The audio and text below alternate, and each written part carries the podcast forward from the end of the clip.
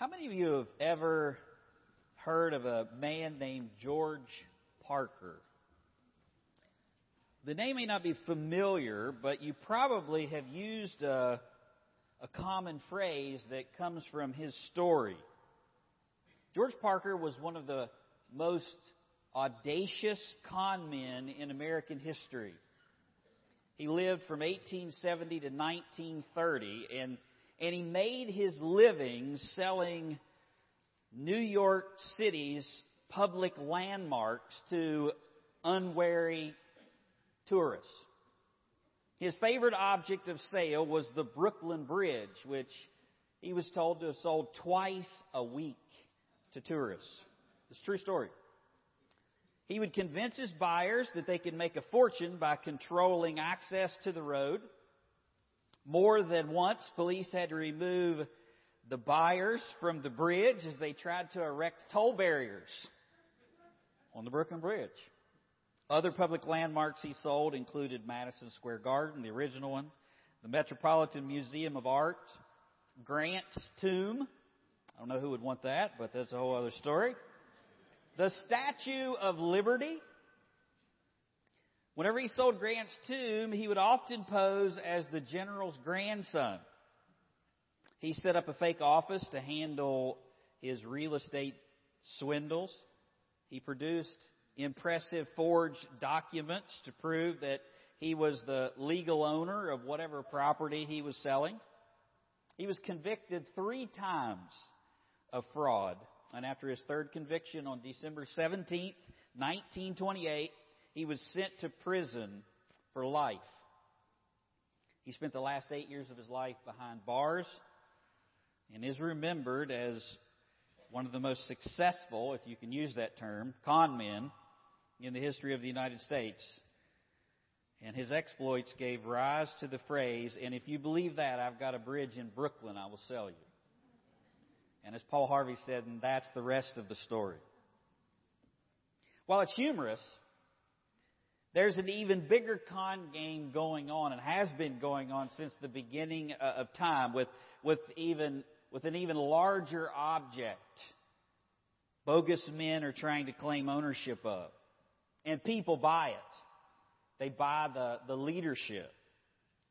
And it's the, the kingdoms of the earth the first attempt was Satan himself, and the third of the angels bought into his con game, and he was cast out of heaven. Others have followed. You could probably add to this, this list Pharaoh, Nebuchadnezzar, Alexander the Great, Rome's emperors, Attila the Hun, Napoleon. More recently, Stalin and Hitler have all tried to lay claim to the world, world domination. Millions have followed them into the into death or even into the, the dust pile of history.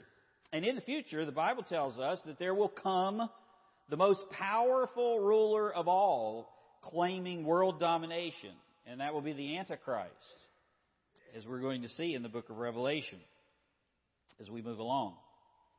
And all of these men had have one thing in common they failed. There's only one individual who has the right, the power, the authority to rule the earth, and that is the Lord Jesus Christ. No one else is worthy. No one else is able. Everyone else is a con man or an impostor, regardless of, of what they claim.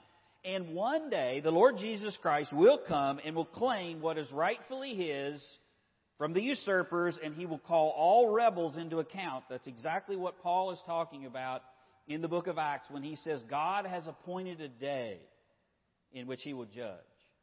That is the day in which Christ, the rightful ruler of all creation, will call all human beings and all fallen angels and Satan and everyone to account, and the books will be open and reconciliation will take place.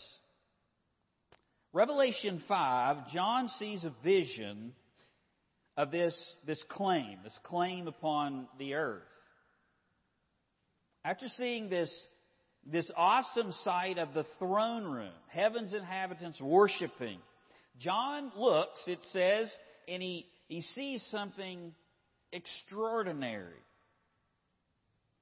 Jesse did the recitation this morning somewhere back in at the beginning of the book of Revelation. He actually memorized chapter 4 and chapter 5.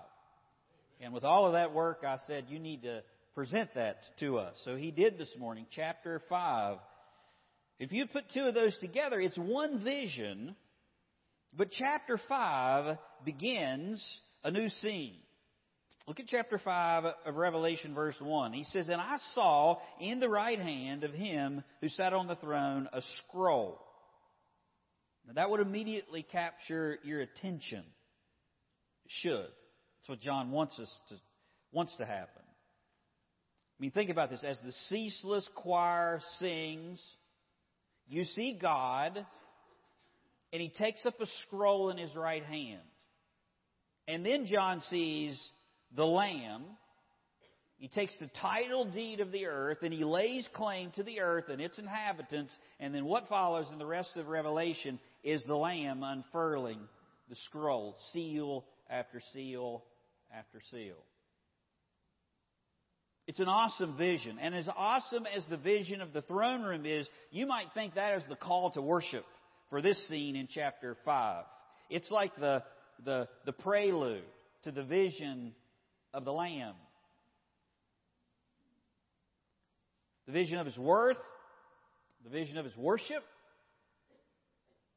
and the vision of His war will dam- dominate the rest of, of Revelation. So if you're not there, open to Revelation chapter 5, and we're going to look at these 14 breathtaking verses. And I'll show you how, how you, can, you can outline it. This is the vision of Christ's right to creation's deed. It's the vision of the Lamb and the scroll. That's what you'll typically find in your Bible. The vision of the Lamb and the scroll, which is exactly what it is, but, but, but the title I've given or the theme that I've given is really what's taking place. The vision of Christ's right to creation's deed. And he takes that from the Father on the throne, and that sets up the rest of the the book of Revelation. In verse 1, you see a seven sealed scroll. Verses 2 through 4, you, you hear this mighty or strong angel summons. Who is worthy? Then in verse 5, you find a redeemed elder's proclamation pointing to the Lamb, to the Lord Jesus Christ verses 6 and 7, you find the title deeds transfer. That's where the Lamb goes and takes the, the scroll from the Father on the throne. And then at the, the end, the, the major dominant scene in the vision is the Lamb's worship by all of creation. It starts with those immediately around the throne and then moves in concentric circles to the angels and then to all of creation. Let's look at the very first scene here, the thing that John points out to us.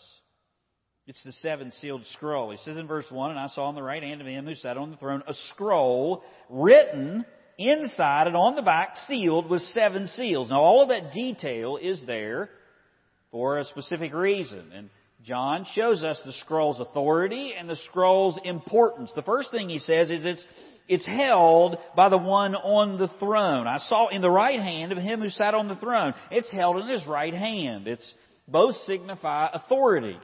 When a king makes a royal decree, he does it from his throne. You, you even see scenes in, in movies or, or in your mind in a book. The, the, the, the monarch will come and he will, he will take the throne. He'll be seated on the throne. It holds official significance. If you appeared before the king on the throne, that was a, that was a big deal, either a big honor or something really bad was going to, to take place.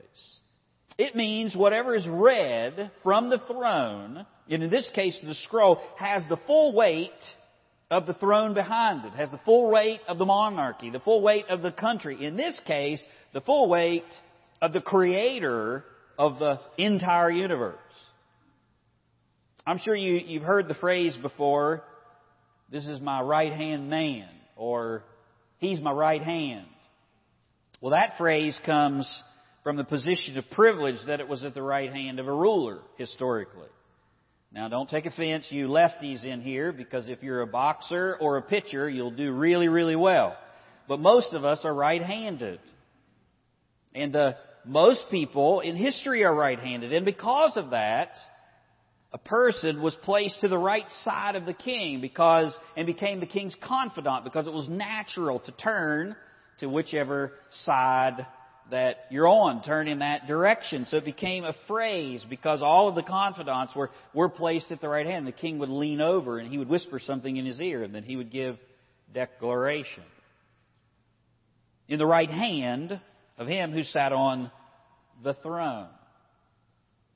Acts 5:31 echoes this the position or place of exalted honor is held by the Lord Jesus Christ and he that's Christ is the one whom God exalted to the right hand as a prince and a savior and grants repentance to Israel and forgiveness of sins. This is in the sermon that Stephen gave to, to the elders there, the Jews, when he was rebuking them.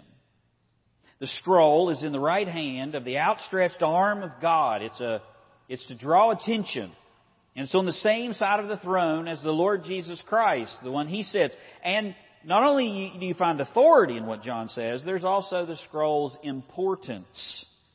Notice what it says, a scroll written inside and on the back, sealed with seven seals. Romans sealed their official and important documents with a, with a wax seal. They, they heated the wax, they dripped it on the fold of a document. And so the, the wax would, would cover the fold. So it wouldn't able, it wasn't, it was unable to be, to be opened. That would signify its importance. If you, you sealed something of value, you sealed something of, of official importance. So there are various contracts that they did this with. They, not just the Romans, but people in the ancient world, the Jews did it as well. Marriage covenants, lease agreements, deeds to property, wills. Similar to, we have a legal system today. We have a notary. We have some witness that's there, and then there's, there's some way to, to keep the document from being tampered with. If you sign a legal contract, you have to initial every page to make sure that a page isn't slipped in there. Now, this says on the front of the scroll was a seal, and the document's contents was on the back. Very typical of what you would see. Inside the scroll that was unreadable from the outside, it contained all the specific terms and conditions of the contract. But on the, the front, you would have whatever the title was, this is the deed to the property in Galilee. And on the back, you would have a summary of what was inside. So you could, you could store it and you go, hmm, wonder what this was. I can't break the seal to read it. You just turn it over on the back and you would, you would see the summary that was there. And that's exactly what John describes here. A very important document like a will or a deed would be sealed several times. As I said, right on the edge of the folds. And when you think scroll, don't think round. Think, you know, think, uh, think flat. You know, flattened like this. Still kind of a scroll but it's not a book. And then in each fold there's a there's a seal. And if the seal was broken before its time or an unapproved party, by an unapproved party, then the document could be contested and was suspect. The Jews required a minimum of three witnesses present and at least three separate seals on very important documents.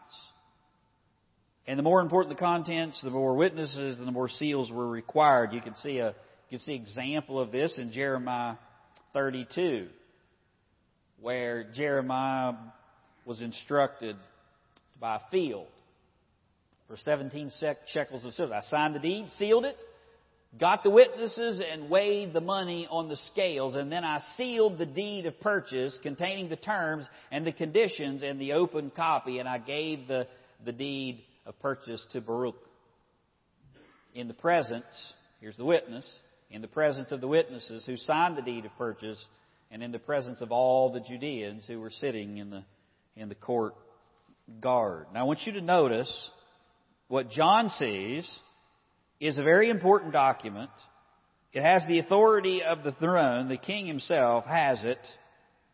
It's sealed seven times. It's a deed. It's very important. And as you're going to see in the rest of the, of the chapter, all of creation is called to witness this deed. This is a massively important document. It's the title deed to the earth.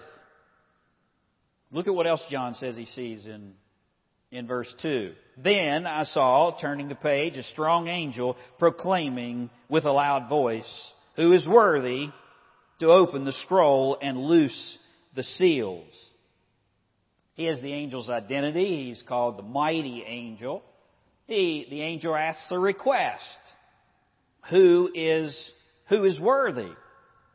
The angel, the angel's identity I want you to notice that this is not one of the four cherubim or, or the 24 elders. This is a, this is a brand new angel. We haven't heard from, from him before.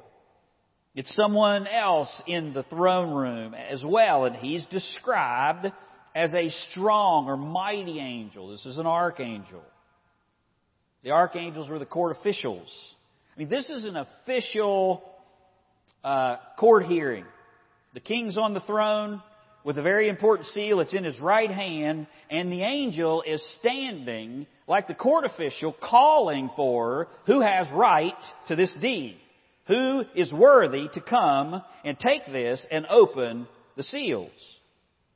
The archangels do that. They, they reveal and explain God's significant announcements. They've done that throughout, throughout history. Daniel 8:16 when I, Daniel, had seen the vision, I sought to understand it. Behold, standing before me was one who looked like a man, and I heard the voice of a man. He called out and said, Gabriel, give this man the understanding of the vision. Luke 119, the angel said to him, I'm Gabriel. I stand in the presence of God, and I've been sent to speak to you and tell you this good news. The name Gabriel means strength of God. This quite likely, because he's not named, I believe it's Gabriel, but I say quite likely because he's not specifically named. This is quite likely Gabriel, clearly an archangel, standing in the presence of God. He's called forward to announce a significant event, which is what they do, and there's none more significant than, than this one. The angel's request. He proclaims a request with a loud voice. He shouts it throughout heaven. It echoes, as you're going to see, through eternity. The angel calls out into heaven and all creation who is worthy to open the scroll. This is not so much a who wants to step up and take a try. This is a who has right to open this deed? And of course, if you have right to open this deed, then there's worth that goes along with your life. This is an official request for the rightful owner to step forward. It's an official proceeding to break open the scroll that it would begin with a request, a legal step, a legal right to step forward and and the one who could do that would do so and then the witnesses would be called. Is this the one? Is, eh, eh, they would figure out, is this the person who has, who has the right? You might think of it like a, like a, an executor reading a will in a lawyer's office. And there's, there's, there's no one listed in the will. And he calls out for any relative who could lay claim to the inheritance. Now get this. God from the throne takes up a scroll, declaring its time, the angel requests the person come forward and present his credentials so to transfer, the transfer can take place and the document be read. And when he does this, creation is silent. You have the angel's identity. You have the angel's request, who is worthy. And then you have silence in the universe no one, in verse 3, in heaven or under the earth, or on the earth or under the earth, was able to open the scroll and look on it. No one has the right to step forward. It's a threefold statement. In heaven, on earth, and under the earth. It's kind of like love the Lord your God with all your heart, soul, mind, and strength. It means all of you. When this statement's made in the Bible, it's a, it's a, it's a common expression for all of the created universe. And he goes through and says, no one was found worthy. There's none in heaven, not angels or saints, which would include Moses or the prophets. Adam doesn't step forward. Noah doesn't step forward. Enoch, who walked with God and didn't die, remains silent. Even Abraham, the father of faith, doesn't make a move. None in heaven, none on the earth. There's none still living. John's an apostle, not any of the apostles. No king, no man, woman, boy, or girl, none on the earth and none under the earth. No one who has died, no one in Hades, no demon, not even Satan himself, nothing. There's silence. And John's response is, is anguish. Look at verse 4. So I wept much. And he tells us why. Because no one was found worthy. to key to open and read the scroll or to look on it. Now, John's not weeping because he really wanted to know what was in the scroll, and now he's not going to be able to see. That's not why John is, is weeping. He's weeping because he knew what the scroll was. He knew it was a deed. And if it wasn't claimed by Christ, if no one was found worthy, then that meant the curse would remain. That meant the earth would remain in travail that meant the effect, infection of the fall would remain. The kingdom would not come. Israel would not have the land and the promises that God made. The new heavens and the new earth wouldn't come. I mean, John understands. He's weeping because of all of those reasons. Until the scroll is open, none of that can take place. And so John weeps. And at this dramatic moment, just whenever it looks like all hope is lost, Silence is, is broken by one of the elders that's, that's there. Look at verse 5. But one of the elders said to me, Weep not. Behold, the lion of the tribe of Judah, the root of David, has conquered, has prevailed to open the scroll or so that he can open the scroll and to loose its, its seven seals. He says, Stop weeping. Behold, the elder proclaims the deed owners. This is one of the 24 elders that was there. And he gives the, the deed holders identity. He's the lion of Judah. He's the root of David. He talks about his victory, conquered, and then his right. He is able. The, I want you to notice it's one of the elders who, who points to, to mankind's hope and heaven's king. Not one of the angels. It's one who was clothed that we saw in the first part of the vision in white garments of Christ's righteousness, upon who is wearing a victor's crown himself. That's the one. He knows who is worthy. He's tasted the victory through him. And if you've been washed clean by the blood of Christ, you know who is worthy as well, who has the right. The elder identifies him with two titles. The two titles are rooted in specific promises of God. It's the lion. Behold, the lion that is from the tribe of Judah. It goes all the way back to the book of Genesis.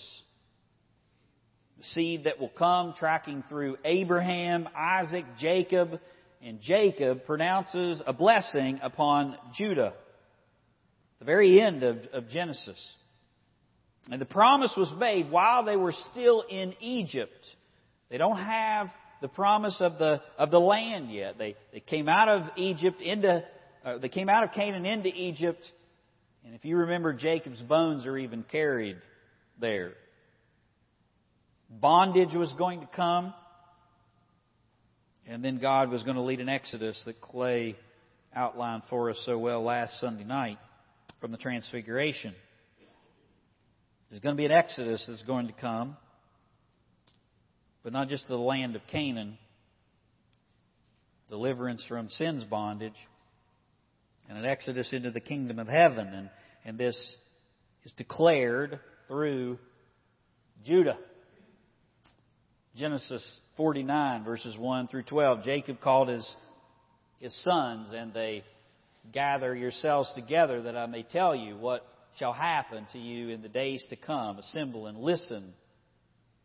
O sons of Jacob, listen to your father. And he begins to bless them, and then I've, I've cut Judah in here for you rather than go through all of them. Verse 8. Judah, your brothers shall praise you. Your hand shall be on the neck of your enemies. Your father's son shall bow down before you. Judah is a lion's cub from the prey, my son. You have gone up. He stooped down. He crouches as a lion and as a lioness. Who dares rouse him? The scepter shall not depart from Judah, nor the ruler's staff from between his feet until tribute comes to him and to him shall be the obedience of the peoples. Binding his foal to the vine, his donkey's colt to the choice vine, he has washed his garments in wine and his vesture in the blood of grapes. His eyes are darker than wine, his teeth whiter than, than milk. This promise that will come through Judah, the elder proclaims, Behold, he is here. Behold, the lion of the tribe of Judah. But that's not all he says. He also says the root of David. Echoing Isaiah chapter 11, verses 1 through 10. There shall come forth a shoot from the stump of Jesse, and the, the branch of his root shall bear fruit, and the Spirit of the Lord shall rest upon him if you read the book of Isaiah, you'll see whenever he reigns in that day, the root of Jesse, in verse 10, shall stand as a signal for all peoples. Of, of him shall the nations inquire, and his resting place shall be glorious. God made a promise to David that his throne would have no end, and it would have no end because one day the Messiah would sit upon that throne. Isaiah describes this descendant of David who will reign and will compel the wicked to bow before his authority.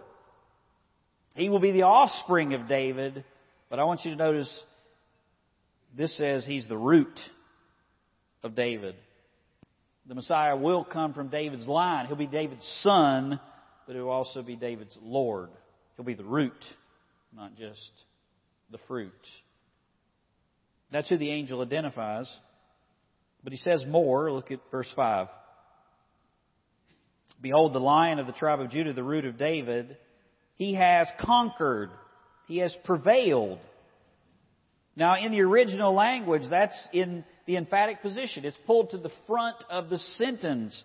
The victorious one, the one who has conquered the lion of Judah, the root of David. He is overcome so that he can open the scroll. Jesus is the promised seed and the prophesied king of David, but he's also the victorious Savior. That's what gives him the right to open the scroll and claim the earth. He has, he has prevailed. He comes forward because he's overcome sin, death, hell, and the grave. He faced sin and he faced death and he conquered it. And he did that on the cross. He's overcome. On the cross, Jesus was victorious. We sing victory in Jesus victory comes because he's conquered.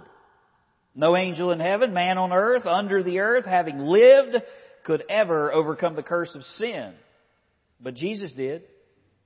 He laid down his life and then raised it up again. And because of that, he is the worthy one. He is able. He is the right. It says he's prevailed so as to open the scroll and loose its, its seven seals. He's the one who has the right to the lion's banner, to David's throne. And he has the right to the earth's deed because he was slain. Verse 6, John says, I looked, and I looked after this announcement, the elders pointing, telling John to stop crying, stop weeping. I looked, and behold, in the midst of the throne and of the four living creatures, he's looking at the throne room that he's just described for us in chapter 4. And in the midst of the elders, the 24 elders and the thrones that he described before, stood a lamb as though it had been slain. John looks between the throne and he describes for us the lamb's characteristics. He's standing slain. And he describes the scroll's transfer. The Lion of Judah now appears as a lamb. Now I want you to notice this, this may seem odd at first. He, there stood a lamb as though he was slain. Now, why does, why does John emphasize the standing lamb? How can he be standing and slain? He was one as though he had been slain. That's what he looks like.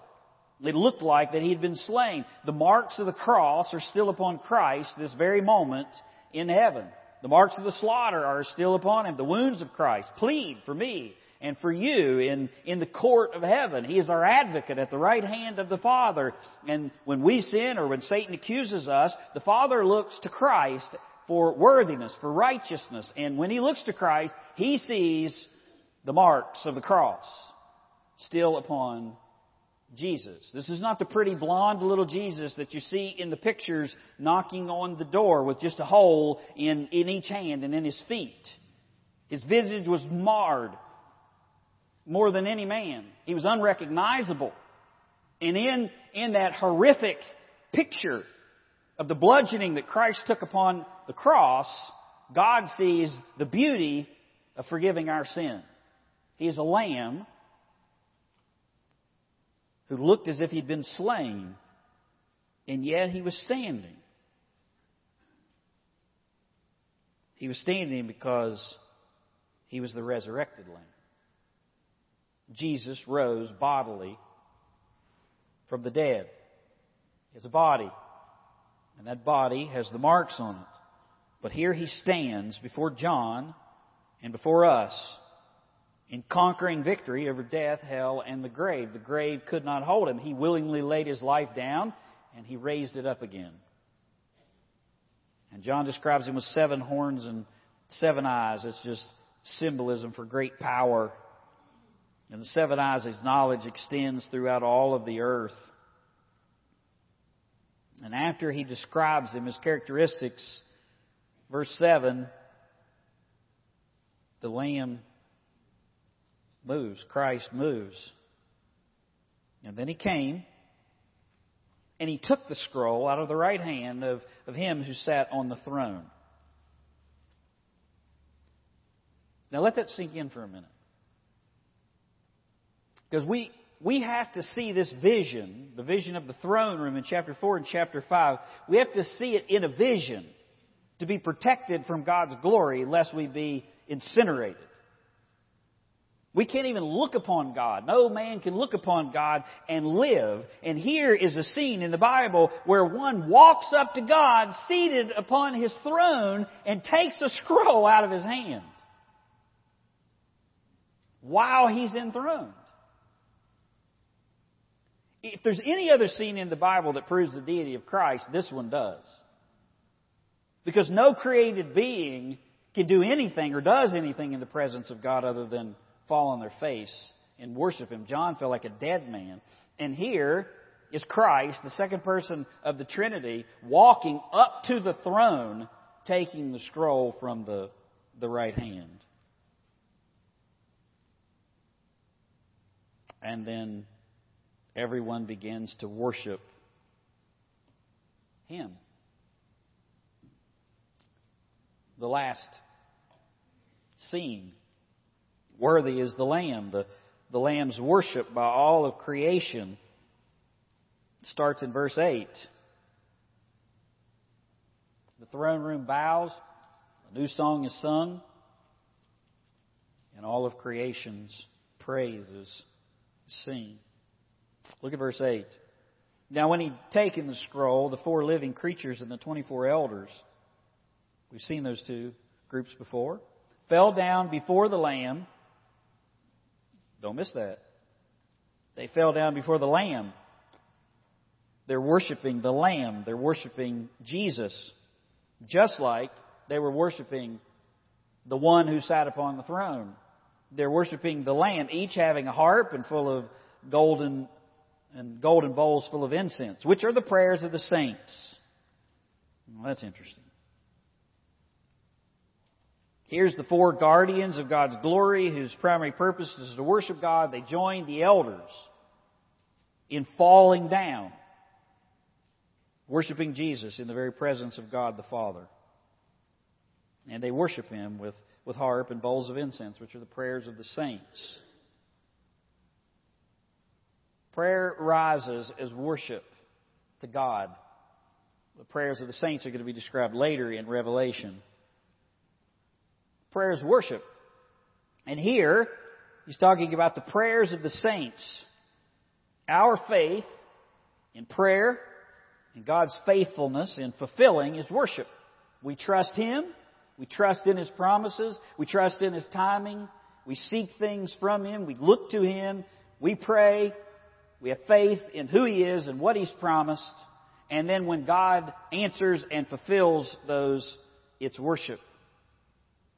He gets the worship that He deserves for His faithfulness, and He gets the worship that He deserves in us looking to Him. And now all of those prayers are poured out in worship as He, as he gives ultimate answer to them.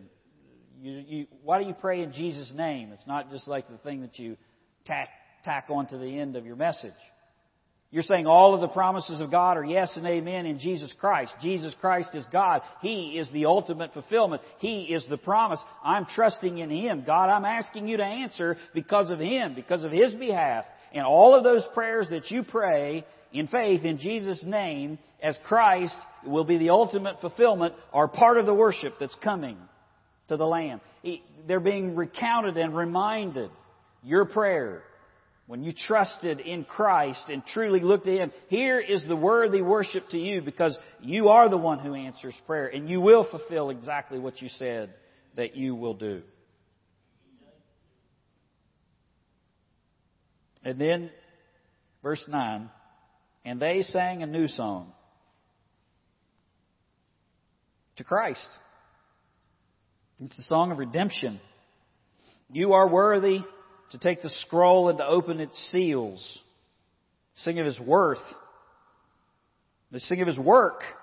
You were slain and have redeemed us to God by your blood out of every tribe and tongue and people and nation. And he describes, they sing about his accomplishment. And you have made us kings and priests to our God, and we shall reign on the earth.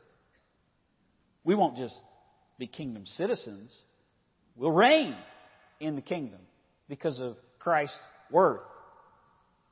He did what Adam couldn't do. He's worthy. He did what you couldn't do. He's worthy. What, what was his work? What did he do? He was slain and he redeemed us. And he's redeeming a people that will be in heaven, those who trust in Christ.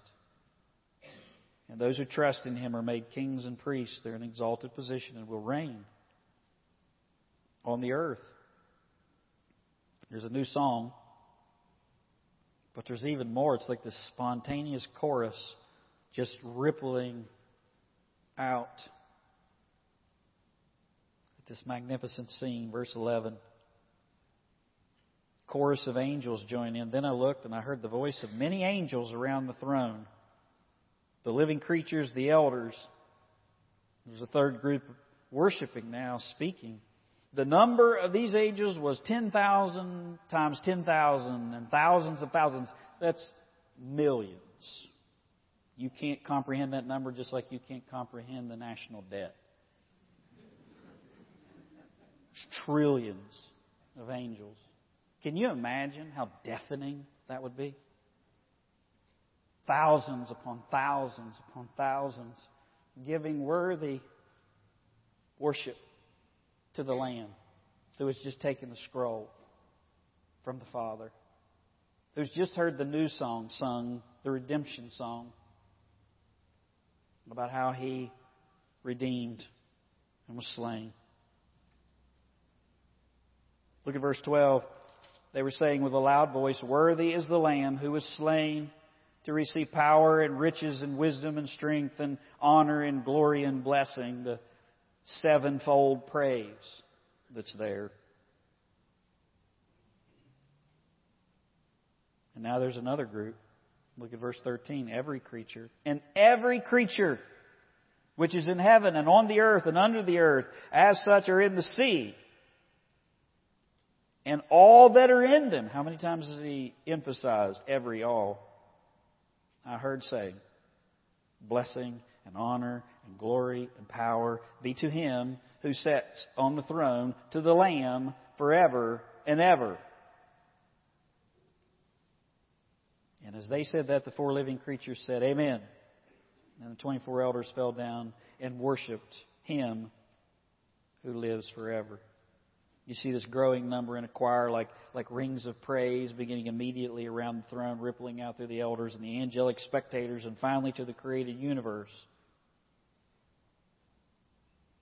And all of that's just a prelude to what's going to happen one day. It's a vision of what will take place. And after this, you pray before next Sunday before I, I get to the first seal because I, I haven't been able to read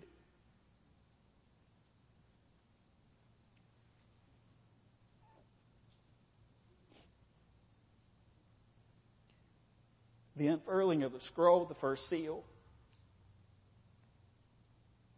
without weeping.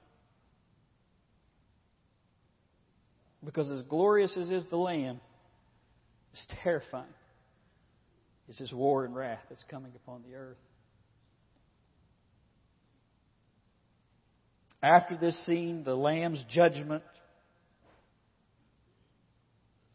all of creation will bow and acknowledge one day every creature in heaven, on the earth, under the earth, all of them will acknowledge that Jesus Christ is Lord to the glory of God the Father.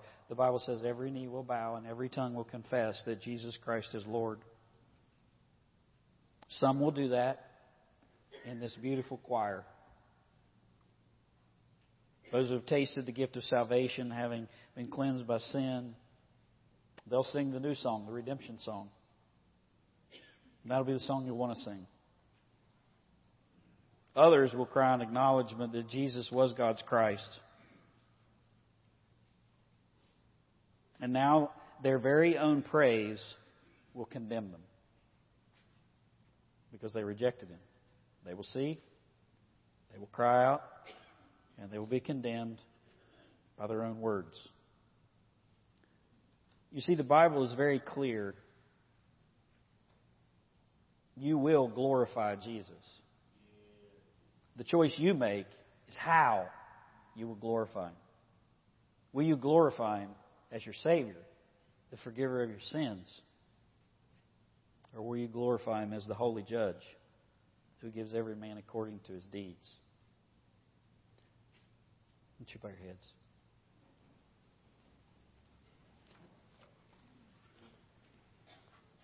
Thank you, Father.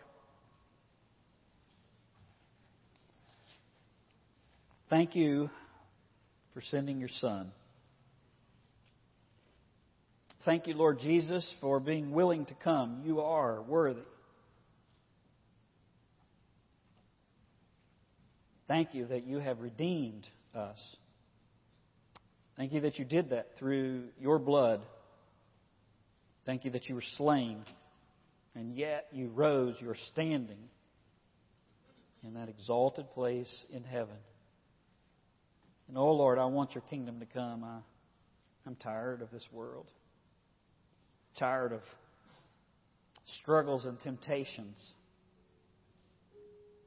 One day, that'll all be gone. But Lord, the one thing that holds my heart back is I know that, that when that happens, there will be no hope for people all over this planet, and some of them have yet to hear the name Jesus.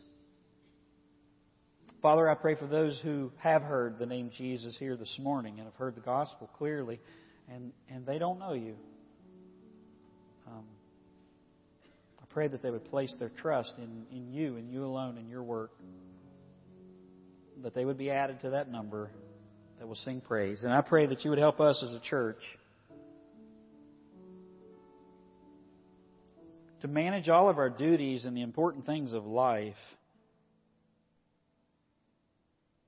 but place our eyes on the worth of Christ and souls that will either be in this number or outside of that number. Help us, Lord, to throw off the trivial things, the things that are silly, the things that in eternity won't make a hill of beans. And help us try to win people to Jesus so that he may receive the glory that's, that's due him for his suffering. We pray it in his name. Amen.